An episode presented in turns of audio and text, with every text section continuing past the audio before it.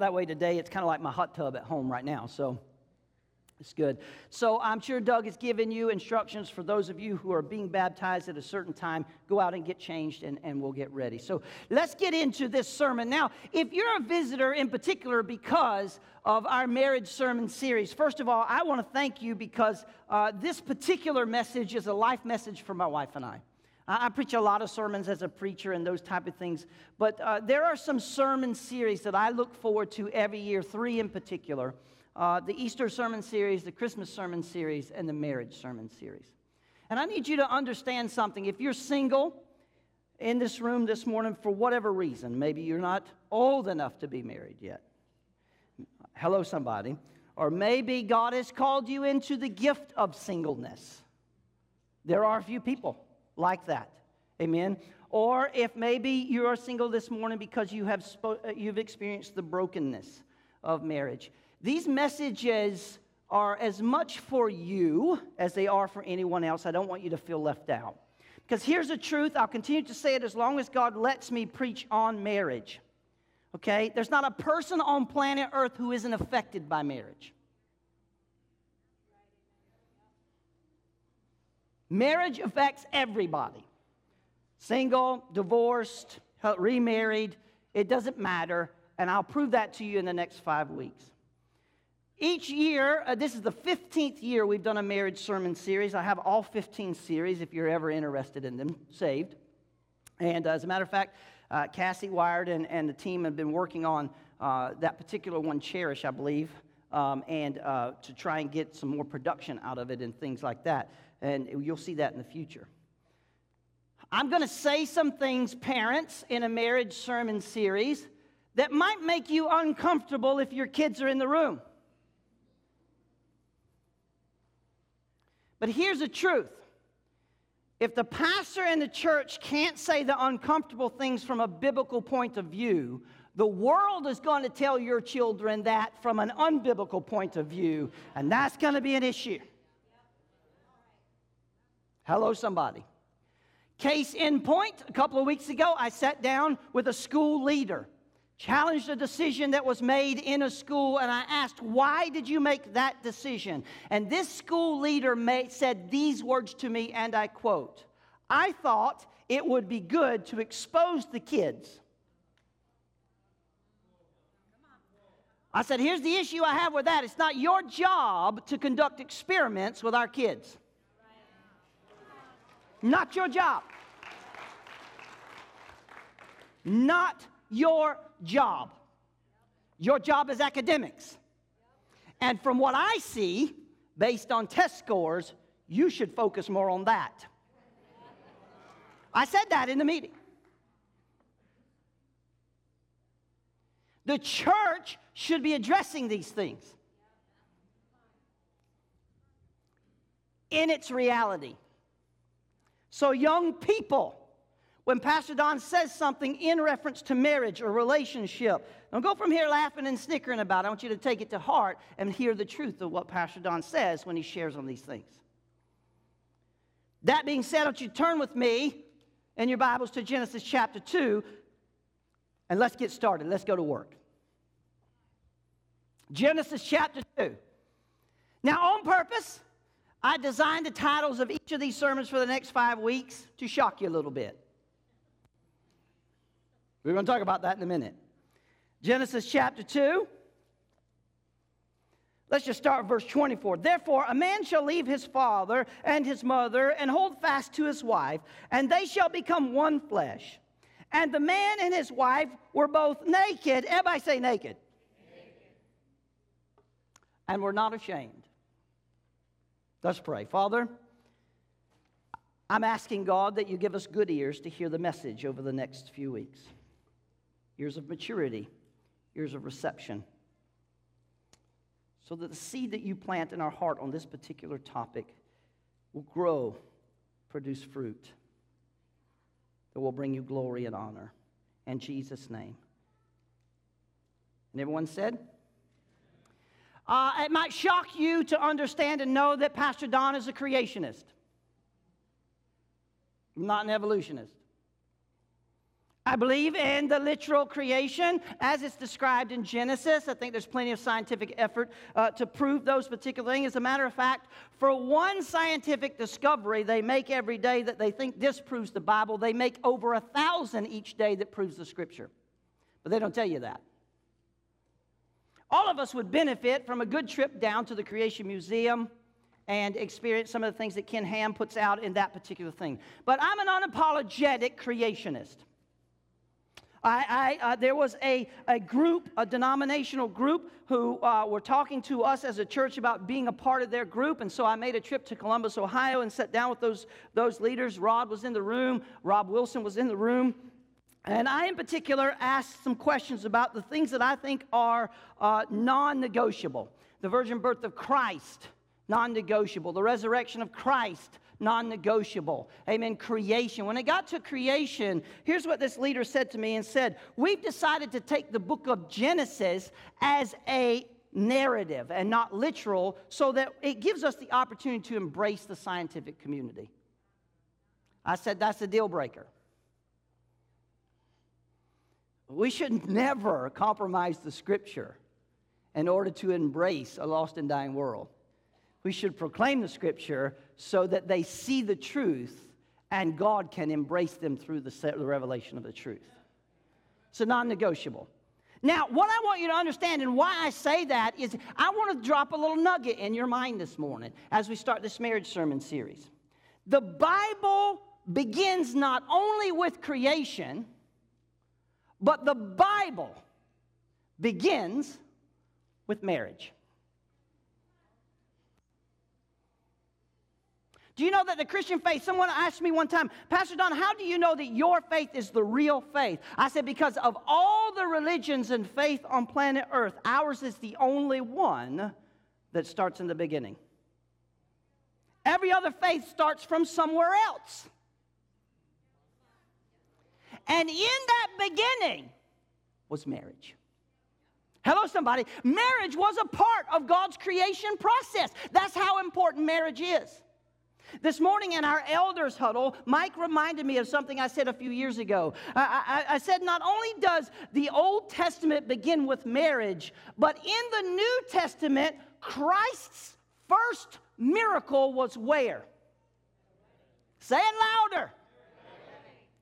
Hello, somebody. There's emphasis here. There's something to think about. Now, every person in this room who's married or wants to be married or maybe has experienced the brokenness of marriage, all those things. And let me just confirm to you if you've experienced it, God is not done with you. I said, God is not done with you. We can talk about that later. But every person wants to, they've got this dream idea of marriage. I love it when we get with young people and do premarital counseling and we just see all this, you know, oh my goodness. He's so precious. Oh.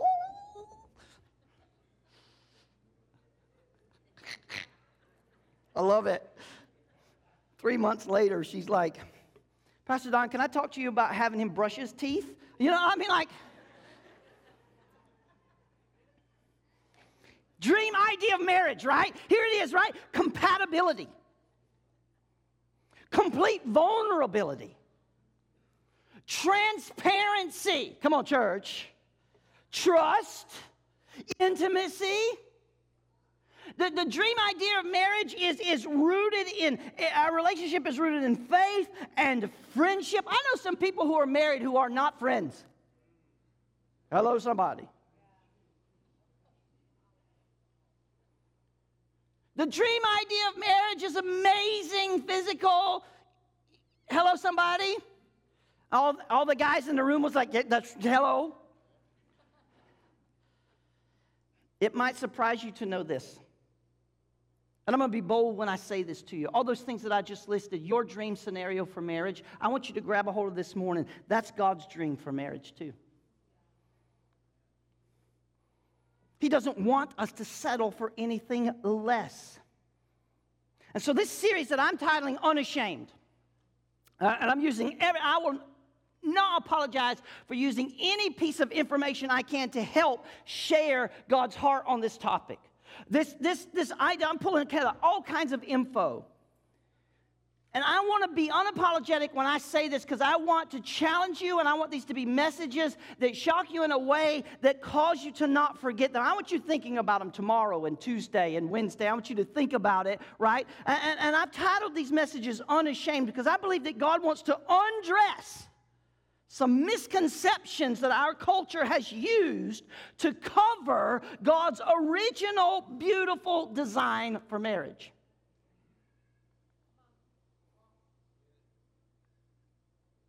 So, the next five weeks, I want to discover some truths God's ideas, God's thoughts, His desire about how you and I can live unashamed in our marriages to experience His plan for our lifetime together as husband and wife. And so I've laid out a couple of weeks, and I'll show them to you here. Uh, Beth's going to help me move through these real quickly. Uh, Amy Carpenter has helped do some of these uh, graphics and stuff. Look at that, isn't that great? And today's message is naked is good undressing the truth of intimacy. Next week, we're going to talk about this purpose, undressing what values most. And the third week, we're going to talk about communication, undressing the danger of the four letter word. Starts with F. the next week, we're going to talk about forgiveness, undressing unmet expectations. Listen, let me tell you something. It doesn't always have to look like what's on the box. And the last week, I want to talk about undressing every day. I, I heard a guy, I heard, I heard you, husband. Hey, hey, hey. These are what I want you to expect as we move through these, these next few weeks. Now, I want you to grab a hold of the fact that this series is for every couple who needs faith to believe that the best days of your marriage are ahead. The best days of your marriage are in front of you. The best day, and these are going to be as pastoral as I can be to you. And, and I want you to understand pastoral messages aren't always the messages that slobber on you, sometimes they're the messages that take a stick to you. Because my question to us is this morning how can we walk with God if we can't walk with each other?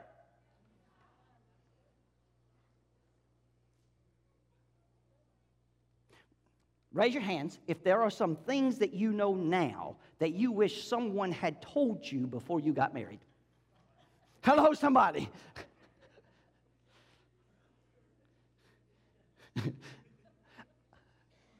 I've been in my office, my wife and I, with couples, and, and we're like, wait, no one talked to you about this? And they were like, nope. No one mentioned this at all. Nope. Come on, church. And I think about our own walk together, my wife and I, and, and we're pretty, uh, like, I mean, we're just pretty open about our, our, our, marriage and the things we've experienced and how God, and how we're still experiencing and growing together and those type of things. And, and, and I just, I just think about, you know, my younger self, you know, like um, uh, that, that real stuff, that stuff that no one told me about before we got married. Uh, you know, if, if and, and I think that if I could tell my younger self, something, it would be this Don, marriage is a whole lot more complex than you think it is. I, I, I thought I'd get some amen from the guys there. Like, yeah, I, I get it, right? Everybody wants to be the perfect couple. Come on, church. But your illusions about perfection are always unrealistic. I put this up here because I want you to remember it. Maybe write it down, take a picture of it, think about this. God's definition about a healthy marriage is different from what we see in the world. And, and I want somebody to say amen. A healthy marriage is one that base, is based on this truth naked is good. Let me explain. Are you ready? Y'all not ready. When I use the term naked, you think I'm talking about something in the sexual aspect of things. But there's a lot more to it than just that. Now, don't get it twisted. Physical intimacy in your marriage relationship is a huge priority. But true intimacy requires more than just what happens in the bedroom. The, the idea of a naked marriage is God's idea, not Pastor Don's. I'm not just taking something out of the scripture and trying to rearrange it to make some funny or, or, or, or, or eh, you know, catchy kind of phrase and those kind of things. Not only is God passionate about our marriage, but the Bible has a lot to say about it. The Bible has a lot to say about it.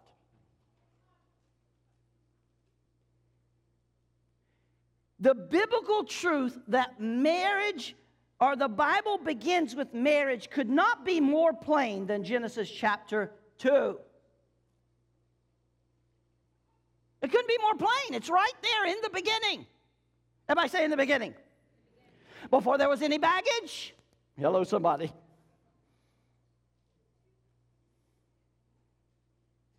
We get this beautiful moment. This idea, this picture of what marriage could be. Genesis chapter 2. It's intimate, it's open, it's honest, it's vulnerable, it's loving. I mean, the first married couple was intimately connected. The first married couple were strengthened by each other's love. Their relationship was built on a foundation of commitment. Now, you say to me, Pastor Don, that's pretty interesting that you would say that, that they were committed to each other and, and I want to receive that, but here's my struggle there wasn't anybody else to be committed to. Pretty interesting, pretty easy to be committed when you don't have any more options. Pretty easy to be committed when you don't have other options. I would say to you, Amen. And if you're married in this room this morning, why would you ever think there is another option?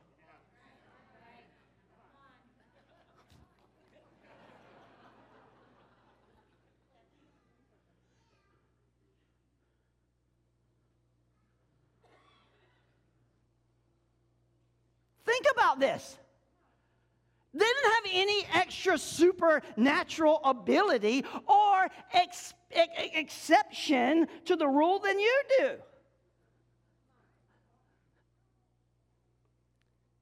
When there isn't any other option.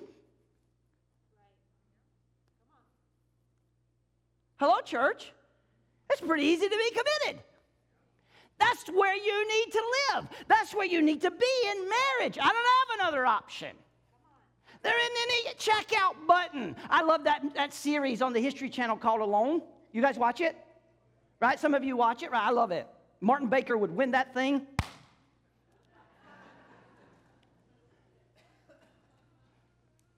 I love it. But see, here's the problem they got a satellite phone and they can check out anytime they want to. And so you watch that show and you see them sit around and whine and complain about what they didn't have, what they don't have, and how they're suffering. But I imagine, I told my wife, you take that satellite phone away from them, they ain't gonna complain about not having any water. They're gonna get up and go find some. You take the easy checkout button away, and they ain't gonna complain about what they don't have. They're gonna figure out how to make it happen. See, the problem in the world we live in is it has pitched us a lie so much that we believe it to be a truth that marriage is disposable because we've got other options. I got to move on because we got to do baptism.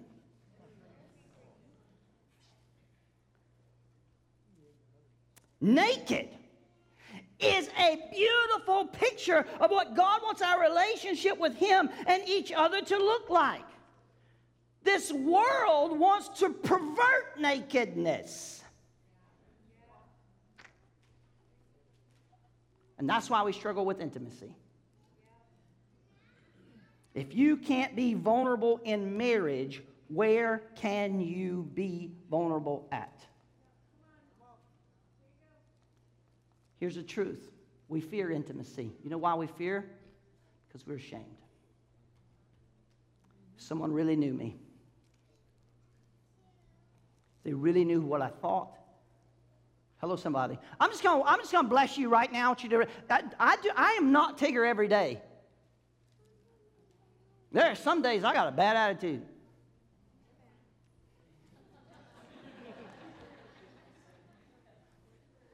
There are some days I just ain't happy about things. There's, I think she might need to teach children's church during this series.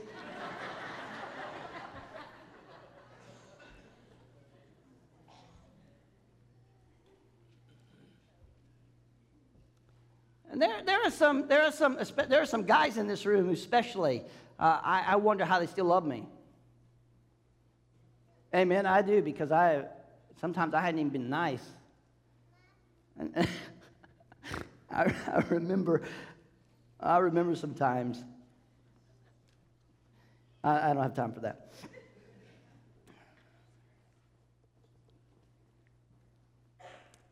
Here's a truth I do know from sitting with people over the years and even in my own life. Shame's hard to verbalize. Because we don't, we don't like what it makes us look like. Come on, church. Let's just be honest. Something shameful has happened. It's hard to verbalize it, it's hard to talk about it. And then because we can't verbalize it, we live with a secret, and God never created us to live with secrets, especially husband and wife. Society teaches us that it's not about the marriage, it's about the wedding. I, I, here, here's the thing young couples are going to get married. They're planning a wedding. They spend a year or more planning a wedding. They spend more money. Hello, somebody. On a wedding. I get more phone calls from the parents of those young couples about the wedding. And what breaks my heart is I never get a phone call from anybody who cares about the young people getting married, about their relationship. How can we help them? What can we be in their life once they get married? How can we be mentors to them? How can we make sure their marriage is successful? Now, all I hear about is some stupid ceremony that's going to last about 25 minutes and cost about $20,000.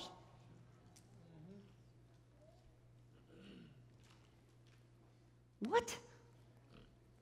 And we wonder why they're not successful. I've heard brides come to tell me to say, I'm 21 years old and my mom wanted to talk to me about sex on the day of my wedding. She didn't talk, and I literally looked at my mom and said, Mom, it's a little late for that now.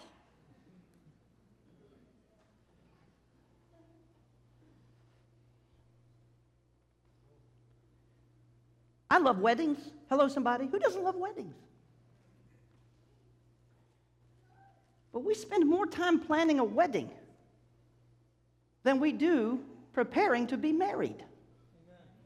We spend more conversations. There's more stores and shops about the wedding than there is anything about equipping people to be married. And then when a pastor gets up and starts to share a series on marriage, people are bored out of their skull. Months, sometimes years, and countless dollars are spent on weddings. Imagine what it would look like if we spent that time and that money on the marriage. Man, I'm telling you right now. Do you, do you, I'm to ask you this question. I asked my wife this question, and we actually could not remember. I, I remember a little bit, I remember a specific thing. Do you remember the first time you told your spouse that you're married to right now that you loved them? Do you remember that? Come on, raise your hand. If you could just like, I remember that moment. Was that awkward? Was it, uh, was it like unromantic? I mean, it should be one of those moments where, Lisa, was it unromantic? Not my Lisa Hawkins. Huh? It was just as bad as the wedding proposal. I love it.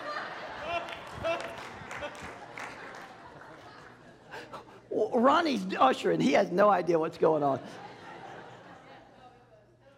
remember, like, my wife and I were dating, and I just, we were, I mean, we were just dating. And I, I just saw her, her birthday's in May, and so that's emerald. And so I saw a, a, a, little ring, it had a little emerald on it. It was not very expensive at all. And, and I just thought, oh, we're dating, it's a nice gift, and, and that kind of thing. And, and so I bought it for her just to give it to her as a gift, just to, hey, here, it was no, nothing, right? Like, and so I can, I'm proud of myself.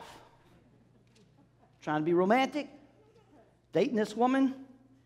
And that's what I appreciated about her, too, is she was a woman. Was, she was a no drama mama.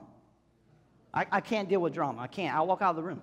Don, don't do drama. You never forget the four D's. I just can't. I can't. Woo. So I bring this ring to her. I open it up. I'm proud of myself, and I'm, I'm going to give it to her. She looks at this ring. You know what she says to me? You've heard this story before, probably. That's not an engagement ring, is it? Because if it is, I don't want it. I quote. I mean, talk about bubble pop. Like, I mean, boom, right? Like, pow, like just melting away. Like, wow.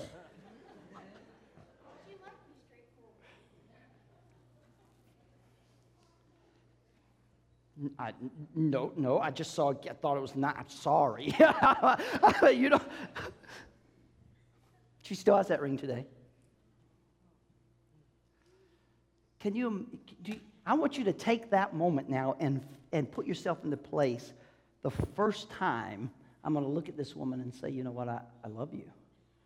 Dude, I mean, you, you, think, you think the stake went through the heart with the ring, boy. You, imagine what I was expecting right? Like machine guns blazing, right? Like, what you, are you crazy? I, I remember, did you remember? I probably was so unromantic. It probably just came out. It probably was that moment, right? Like where you're trying to verbalize, right? Where you're at there. It is, is but it didn't come out right. It didn't work right. It was just as bad as the proposal. Hello, somebody, right? Like, it, it's just, the, the, but it's the first time you were truly vulnerable. If you're like me in that moment, let me tell you what, when I, when I gave Lisa that ring just as a gift, if, you know what I felt like? I felt like I was standing in, front of, in my underwear in front of everybody in the world. And I'll be honest with you, I don't think I've ever been attractive in my underwear. I just, I, I'm just being honest.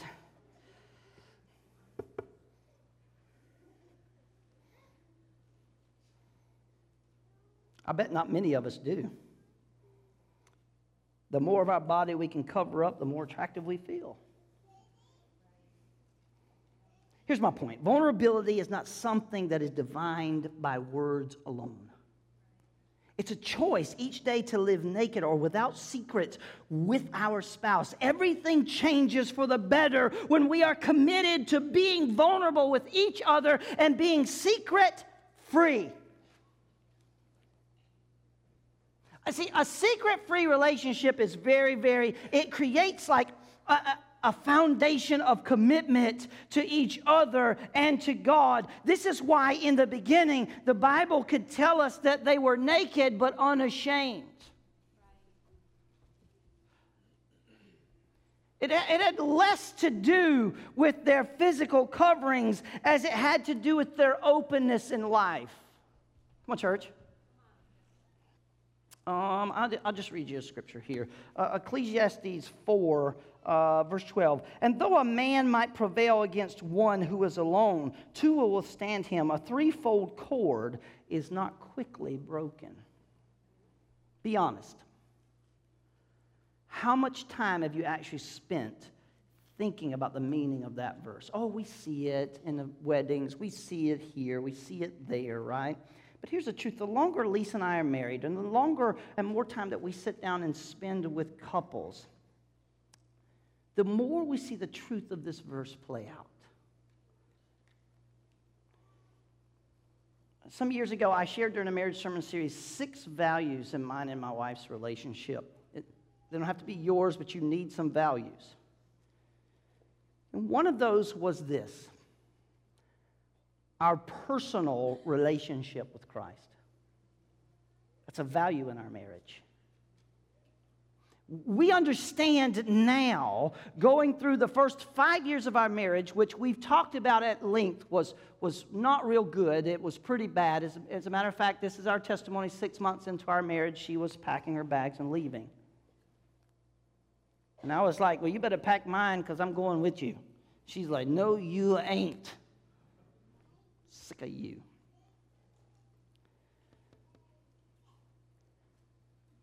When we gave our heart and life to Christ through that scenario, we began to understand that the primary strength of our marriage was our personal relationship with Jesus Christ. And we made church a mandatory part of our life. As, as, a matter of fact, what happened is in the resolving and, and fixing of our marriage, we decided that everything in life would revolve around our worship. Come on. And church activities instead of church activities revolving around everything else in our life. And there were not a lot of people who understood that. And as a matter of fact, some of our family actually said, Man, all you guys do is, uh, is go to church. No, you don't understand. I love that woman and I want to keep my marriage. And God is fixing that because of this commitment. And there were men in that church who didn't play no games and who made me grow up. Come on, ladies, don't ever worry about protecting your husband from a dude in church. Don't. Leave him go. Let those guys deal with his heart. They're not trying to be mean, they're calling him up to something.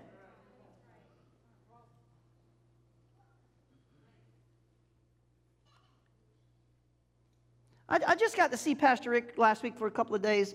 I love it. It just reminds me, right, of, of the foundation. And, you know, it's, it's, it's a wonderful thing, and we just talk about some of those old times and what God was doing, and now how that's transitioned into so much more than we ever thought it would. And, and it's, it's just unbelievable. But that guy was not nice to me a lot of times. He wasn't. But he loved me every day.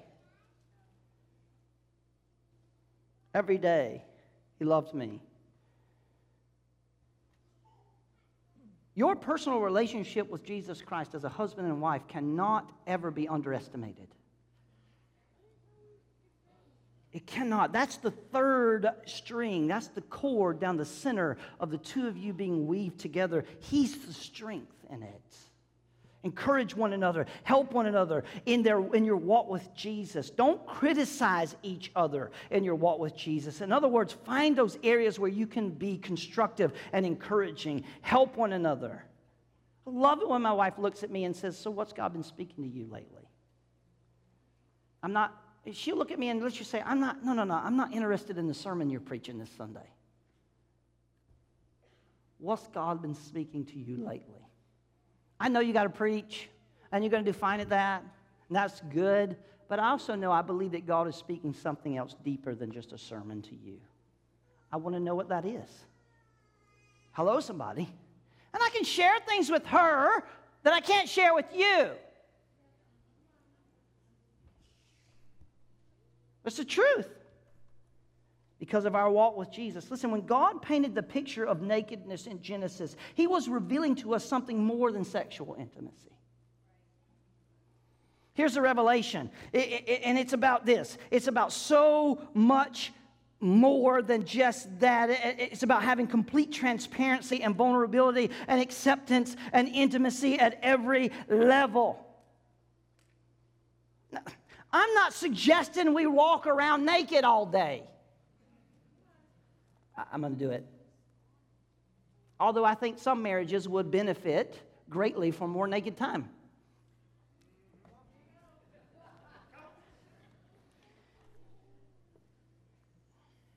That's going to be in one of the kids' sermons notes. I know it is. I know it's going to be there.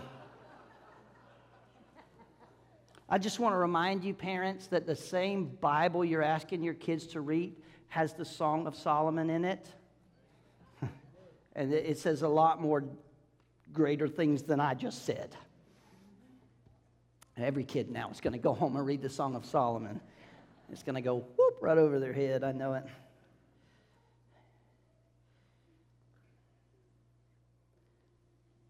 You need to be more intentional as a spouse about reconnecting with that true intimacy that Adam and Eve got a taste of. God created marriage to be a transformative force in every aspect of our lives. I didn't put that up there, but you need to tweet it. You need to Facebook it. You need to do whatever you do. God created marriage in the beginning because he knew that that would be a gift to us that would be transformative in our life. I'll, I'll, tell you right now, marriage is the greatest revelation of maturity you will ever experience. You want to find out how mature you are? Get married. And there's a lot of folk that don't need to get married. What you first need to do is get a goldfish.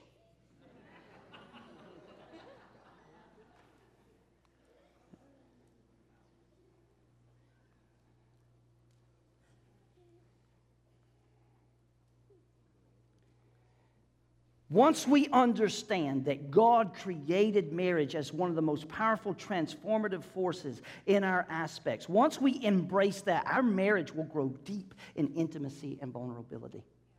I'll tell you this, and I'll say it until God takes me home or until Jesus returns. I will say this truth to you forever as long as you let me speak to you. Outside, outside of Jesus Christ, the greatest transforming factor in my life was the love of that woman. I will say that until the day I die when everyone else threw me in a ditch, when everyone else put me in a corner, when everyone else said you're horrible, when everyone else rejected me, she stayed around. Sainthood comes in all kinds of ways. Hello, somebody. Here's the trend today marriages end because of incompatibility. And I need you to understand it's a myth that divorce is the answer to problems in marriage. I know it happens if you've been divorced. I'm not putting condemnation on you. God can redeem that. But what I'm telling you is that more times than not, divorce creates more problems than it solves. Let me be clear. I'm sorry, I didn't mean to sound like a politician there. You can guarantee when one of them boys is saying they want to be clear, they ain't planning on being clear at all. But let this preacher be clear this morning marriage is not the problem. Marriage is not the problem. You keep falling down, gravity's not the problem.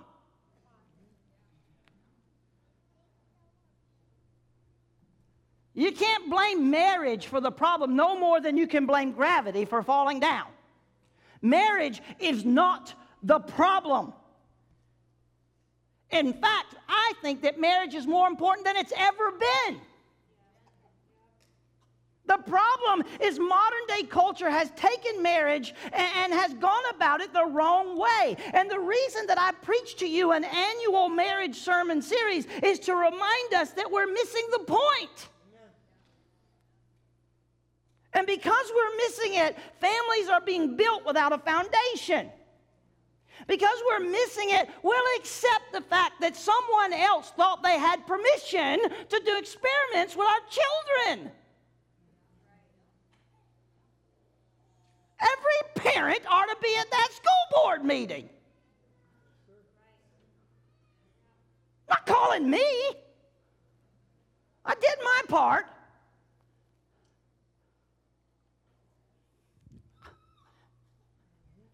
I'm just saying.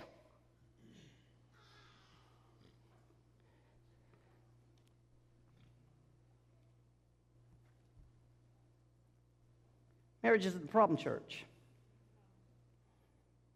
I don't believe that any one time sin or a lack of love is the cause of marriage problems. I, don't, I just don't believe that. I don't. Let me, let, me, let, me, let me tell you, you know, some of you know it. My wife and I got married out of convenience. We weren't Christians. It was just a convenient thing to do. She needed a place to live. I needed a place to live. We were dating. Come on. Combine the finances would help a little bit. And this was the deal, literally. She'll tell you, literally, this was the deal. I literally told her, look, let's get married. If it doesn't work, I'll pay for the bus ticket for you to go back to South Carolina. Ask her. That a deal?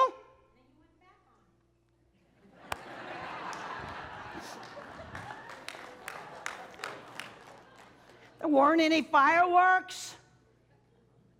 There wasn't any slow motion romance. Come on, church. There wasn't any beach scenes. But I cannot imagine what life would be like without experiencing the love of that woman. All these years later, we learned to love each other. Come on, church. And because of that, there aren't any other options. It's easy to be committed. Come on, church. Marriage isn't the problem. The pattern of behavior is the problem. We get on the merry-go-round of stupid, and we want to blame someone else because they won't get on with us. We want to blame someone else because we refuse to get off of the merry-go-round of stupid. We take on this cable company idea when it comes to marriage. Let, how many of you have cable of some sort? Satellite, cable? Boy, aren't they sweet to you when they're trying to get you to sign on with them? Boy, aren't they like they got all this customer service? They talk to you about all the things, all the benefits, all the things, right? Like, oh, yes, look at this and look at that. And here's what we're going to do for you. And we're going to do this for you. And we're going to do that for you. But when your contract runs out, Customer service goes down the toilet. The prices go up. I called one, one company and, and, and our contract ran out. They were going to more than double our bill. I was like, no, you're not. And they're like, yes, we are. I said, no, you're not. They said, yes, we are. Somehow, translator's not working through this phone. Oh, you're not. And then they said to me, Well, Pastor, uh, Don, what would you? And I told them I'm a pastor. They were like, Pastor Don, what would you like to pay? What I've been paying? Well, we can't do that. Well, I'm not paying this. And they're like, Well, if you don't, it'll be cut off. Okay. What happened to that customer service two years ago? We rented a car this weekend, right, from a car rental company. And, and, and, driving down the road, one of the lights came on on the car. It's a brand new car, 2020 car. And I'm like, you know, I probably should call them and ask them what they want me to do about this idiot light that came on. I, I kid you not, we drove down the road for an hour and a half with my phone on hold. No one ever answered the phone. Now, they were nice to me because they wanted me to rent a car from them and not the other ones when I called. Hello, somebody. But when I had a need, there wasn't nobody to be found. We tried to call a couple of other stores. Nobody would answer the phone. My wife's like, What are you going to do? I said, It's in gear. I'm driving.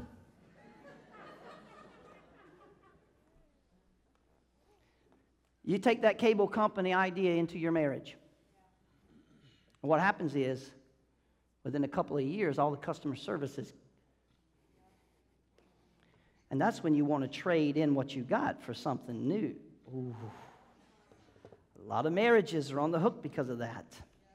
It doesn't have to be that way. Marriage should grow stronger with time. Your best days, your best days of marriage can still be ahead of you and not behind you. You can still have what God has promised you. There's nothing in marriage that can't be worked out. With God's help and with your commitment, God can give you everything you want in marriage. I'm going to preach that until the day I die, and you're going to receive it or not, but you're going to listen to me today. You can have what you want in marriage if you will but turn your heart over to Christ. If you will but follow follow Him every day. You can be transformed by the power of the ministry of marriage.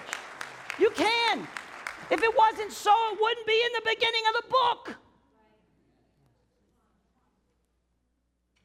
Marriage belongs to us, Christians. Marriage belongs to us, not the world. They don't get to define it, they don't get to have it. It belongs to us, and we should take it back. We should take it back. God's already defined it.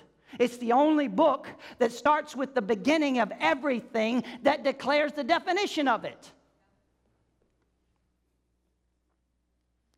Boy, I love preaching on marriage, it's so fun. Naked is good.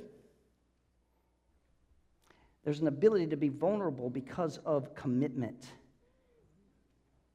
You know why I feel like I can share with my wife anything, even if I know she's not going to like what I have to say?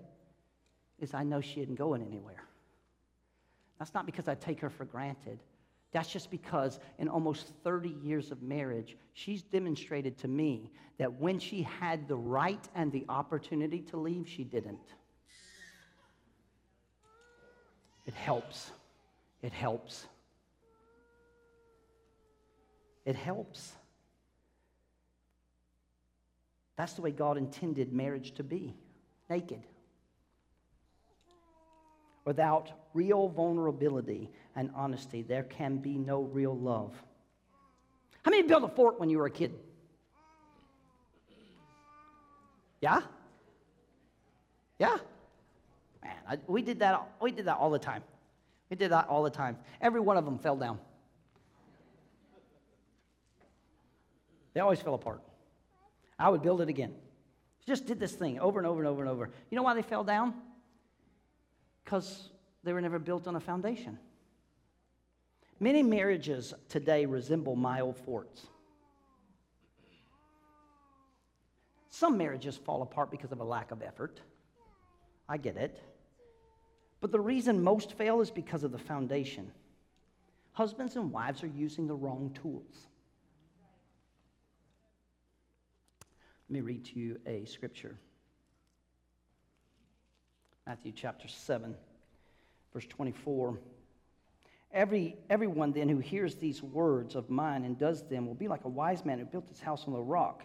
And the rain fell, and the floods came, and the winds blew and beat on the house, but it did not fall because it had been built, founded on the rock. And everyone who hears these words of mine does them will be like a foolish, and doesn't do them, will be like a foolish man who built his house on the sand. The rain fell, the floods came, the wind blew, and great was the fall of that house. Now, watch this. Watch this. From the outside, both those houses look great.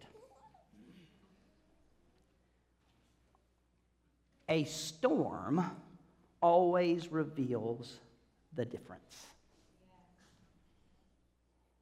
The strongest marriages are built on a foundation of love and vulnerability and commitment. And the truth of the matter is, because of shame in our life, it's difficult to walk in those things. Maybe you've treated each other wrong in the past and you have shame about that, but you don't know how to overcome it. Maybe you've been treated wrong by your spouse in the past and there's been some shame that's applied to you and you haven't forgiven them. I'm going to talk about it in a few weeks. And therefore, shame remains and there's a there's always a wall that cannot be climbed, it cannot be overcome. See, the idea of naked is good is the fact that there is nothing between us. The strength of your commitment will always determine the strength of your marriage. Somebody say amen. Uh, Elizabeth, can you come quickly and just let me have that mic right there? I just want you to read the last portion of what you shared with me during worship. Just, just that last portion. Come up here and we're going to close. Yeah, yeah, just that last paragraph right there. Yeah, just share that. Watch, listen to this. The rest is for the women's retreat. Okay. Yeah. Um, when a building that has crumbled gets rebuilt, it is no longer a pile of rubble, but it is restored to its former, or more likely, a better state. God's work of transformation removes the old labels and the old accusations. Now, Elizabeth had no idea that I had put Matthew chapter 7 in my sermon and that I was going to speak on foundations. And oftentimes we walk away from Matthew chapter 7 and we just think, okay, one house stood and one house didn't. And we move on. The question I want to ask you this morning is even if something falls, do you believe that if it is rebuilt on a proper foundation, it can stand when a storm comes. Yes. Yes, I don't care where your marriage is at today. Maybe your marriage is good. Maybe it's not good. Maybe it's okay. Maybe you've got no issues. It doesn't matter. We can always focus on the foundation. Come on, church. Always focus on the foundation. Always fo- from the outside, both houses look great, but the storm reveals the difference. And let me tell you something that you shouldn't do when you are focusing on the foundation is you should not worry about feelings. They're real, but you can't build on them. Feelings are real, but you should never let them rule you. Feelings were never meant to be our compass or our foundation. Feelings were never, there are days when my wife hurts my feelings. I y'all think she's just prophetic here. I mean, we've got plenty of prophetic people who get up and do the prophetic thing, but my wife is, she's straightforward and she's just going to do it quickly and personally, and that's every day in my life. Well, when that finger comes out, I'm like, here comes the prophet. Well, just.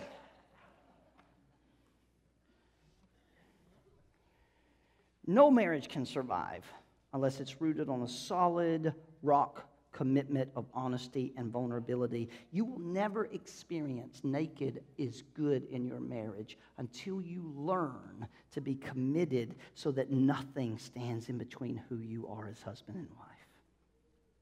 God wants to create a generational impact through your marriage. Do you believe it? Do you believe it? If you didn't, I'm to shock you. I think you do believe it. God wants to create a generational impact through your marriage. And let me tell you why I believe you believe it and you don't even know. Because all these little big Christians run around here. If you didn't believe that your marriage could make a generational impact, you wouldn't bother with having kids. I want our kids to leave more of an impact than we ever did. Hello, somebody. Our greatest job as parents is to fade. Let them be greater than who we were. Set them up for greatness. Eh, eh, let them achieve what God has put in their heart. How do we give them something to do and then help them succeed in doing it? What do we do? What does the scripture mean? Train up a child in the way he should go, and when he gets old, he'll not depart from it. What does that mean? It means that we believe that our marriage is designed by God to have a generational impact. My wife's a Graham. You guys know that. Billy Graham and, and her grandfather are cousins. Billy used to come to the, the family reunions. This week, we uh, were in Charlotte. First time ever we got to go by the. Anybody ever been to the Billy Graham Library? Oh, my word. Isn't it great? Isn't it great? Isn't it great that one man is respected around the world regardless of what religion? Isn't it great? All he did was preach the gospel. Isn't it great that one man was able to meet with every president in his lifetime? Isn't it great? It's just unbelievable. There's a generational impact. Hello, somebody. That's happening, and I didn't really realize that until walking through the library. It takes you about an hour and a half, two hours to go through it. It's incredible. And then him and Ann are, uh, they're buried out there. It's great to see it. I encourage you to go if you're ever in Charlotte. It's free. Believing that naked is good will help you with an eternal impact. Somebody say amen. There is no relationship more sacred than your marriage. So treasure it. Treasure it. Never let anything take priority over your spouse. Never let anything take priority. I will not be the enemy of my wife, not for you, not for anybody else. You ask her anything that makes me her enemy, I'll kill it. It's gone, it's done with. I'm not going to do it. I'm not going to be her enemy. And I, and I believe that statement is so powerful that, that husbands, our job, right? Listen, love our wives passionately, lead our children gently, and slay anything that gets in between the first two. Kill it. You ever heard that statement that the violent, the kingdom of God suffereth violent, but the violent take it by force? Yeah, just get in between me and my wife. I'll get Pentecostal. We like laying hands on people suddenly and without reservation. And you might get prayer around the head and neck area. You know why I believe this? Because nakedness is a good gift from God to me. It's a good gift of God. Do you believe that? Come on, I want you to just receive that this morning. Can I pray for you? Come on, take the, take the hand of your spouse here. Let's pray. Father, right now, thank you for the beginning of this word. and this series. Today, in this place, we want to say we are bracing ourselves for these words. Let them challenge us and grow us and cause us to be who you want us to be and experience what you want us to experience in our marriages. God, I pray over the next few weeks, a hedge of angels around our marriages. Hold back the hand of the enemy to interfere as we get a bubble, a time for you to speak strategically into them. Heal our hearts and lives. God, for those who are single and those who have experienced brokenness, God, let them feel your presence in such a way that they're encouraged also. They have tools now, not only to apply to their life, but to others around them. Let them, God, if they've experienced brokenness, take what the enemy meant for evil and use it for your good. Help them share the gospel through tragedy. Help them share the gospel through redemption. You're not done. For those who are single, God, let them with anticipation take this as preparation and equipping.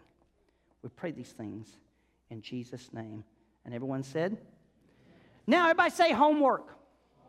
Aha on, that, on the church app where you get my notes for my sermon. You guys know they're all there. I see you copy and pasting them on social media a lot, which is fine with me. That's why we do it.